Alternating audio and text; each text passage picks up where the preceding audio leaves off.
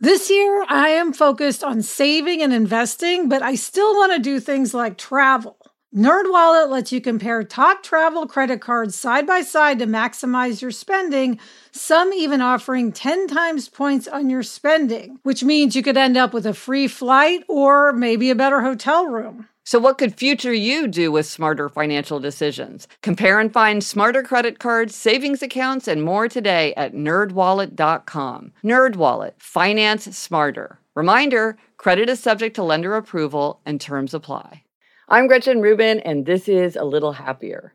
Have you ever found yourself in a situation where you hear yourself saying something brilliant or revealing a deep insight you didn't even realize you possessed?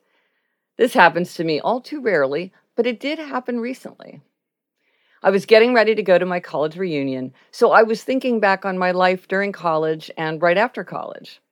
I remembered that I'd kept an issue of a zine called Planet Girl that was created by some friends of mine in San Francisco decades ago. I pulled my copy down from the shelf. It's labeled number two, and from the editor in chief's note about why it took a year to publish this second issue, I wouldn't be surprised to learn that issue number three was never produced.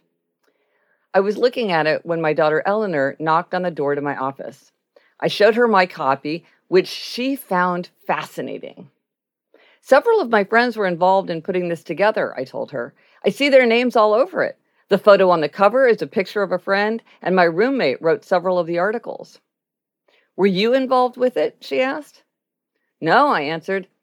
In fact, I said to Eleanor, I vaguely knew they were working on it, but it never occurred to me to try to get involved. Why not? she asked. I thought they were just playing at making art. I didn't realize then that playing at making art is the same thing as making art. That was my big insight. I didn't realize it back then in the past, and I didn't know that I'd realized it now in the present. But the minute I said it, I realized that I do know it now playing at making art is the same thing as making art. It might not be good art, of course, but that's a different question.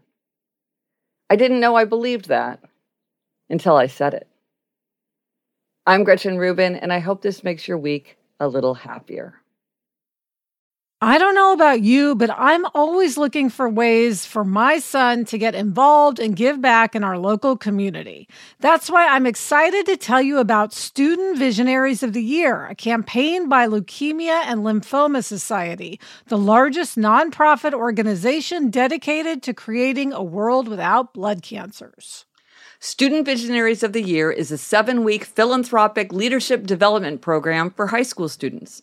Participants form strong teams and fundraise in honor of a pediatric blood cancer survivor in their local community. This program is transformative. It not only helps students develop valuable life skills like project management, communication, financial literacy, and entrepreneurship, not to mention it looks great on college applications, but most importantly, is also a chance for them to engage in meaningful work within their their community and make a real impact on blood cancer patients and their families.